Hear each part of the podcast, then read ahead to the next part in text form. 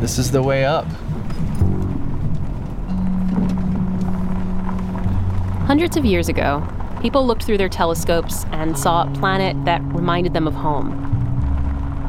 It had days that lasted about 24 hours. It had something that looked like ice caps at the poles, and something that looked like clouds rolling across the sky. The planet was Mars. And ever since then, humans have been dreaming about going up there. This is absolutely the weirdest landscape I've ever seen. This is one of the few places on Earth that you can get pretty close to actually physically being on Mars without being on Mars. We're so damn close to that dream now, we can almost taste it. Soon, maybe very soon, we could be sending the first humans to Mars. But before we take some people and send them hurtling through space to a desolate planet where they'll have only each other for company, we need to know will they survive the trip? And will they survive each other? And so, on a remote mountain in Hawaii, somebody built a fake planet Mars.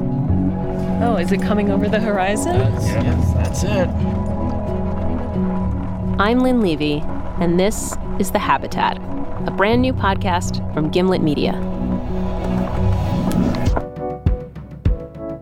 Um, today we'll just give you a tour of the hub. It's a geodesic dome, so it's a dome made out of a bunch of triangles, um, and it's 36 feet in diameter. I'm gonna count the steps. One, two, three, four, five. The Habitat is the true story of six people who agree to spend one year on this fake planet, secluded in a tiny white dome. 32, 33, 33 steps.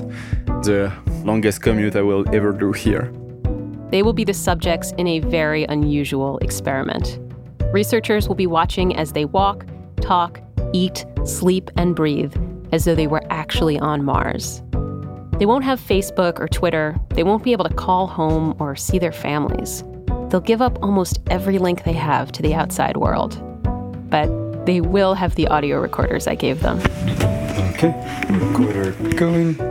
And in their own words, they'll tell the story of what it's like to spend 365 days in something kind of like outer space. Hey, Lynn. Hello, Lynn. Good morning, Lynn. Okay, let's see. The question is, how do I feel? How have I changed? I don't know how I've changed, other than I really, really miss nature and I miss the outdoors. Just sitting in the sun, feeling the sun on my skin, feeling the wind.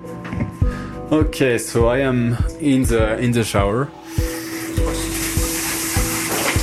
Oh my, Lynn, that's cold.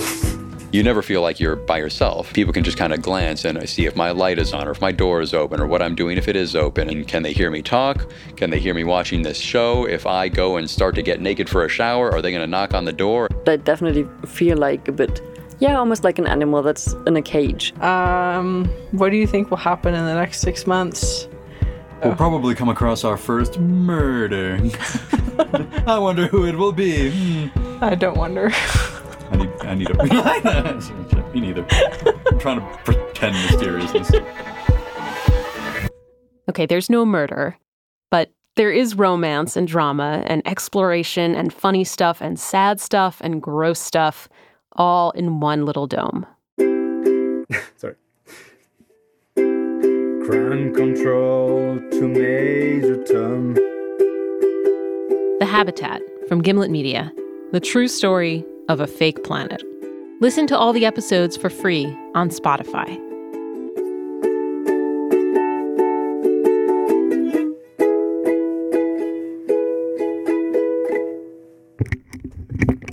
Okay, um, talk to you next week, Lynn. Bye.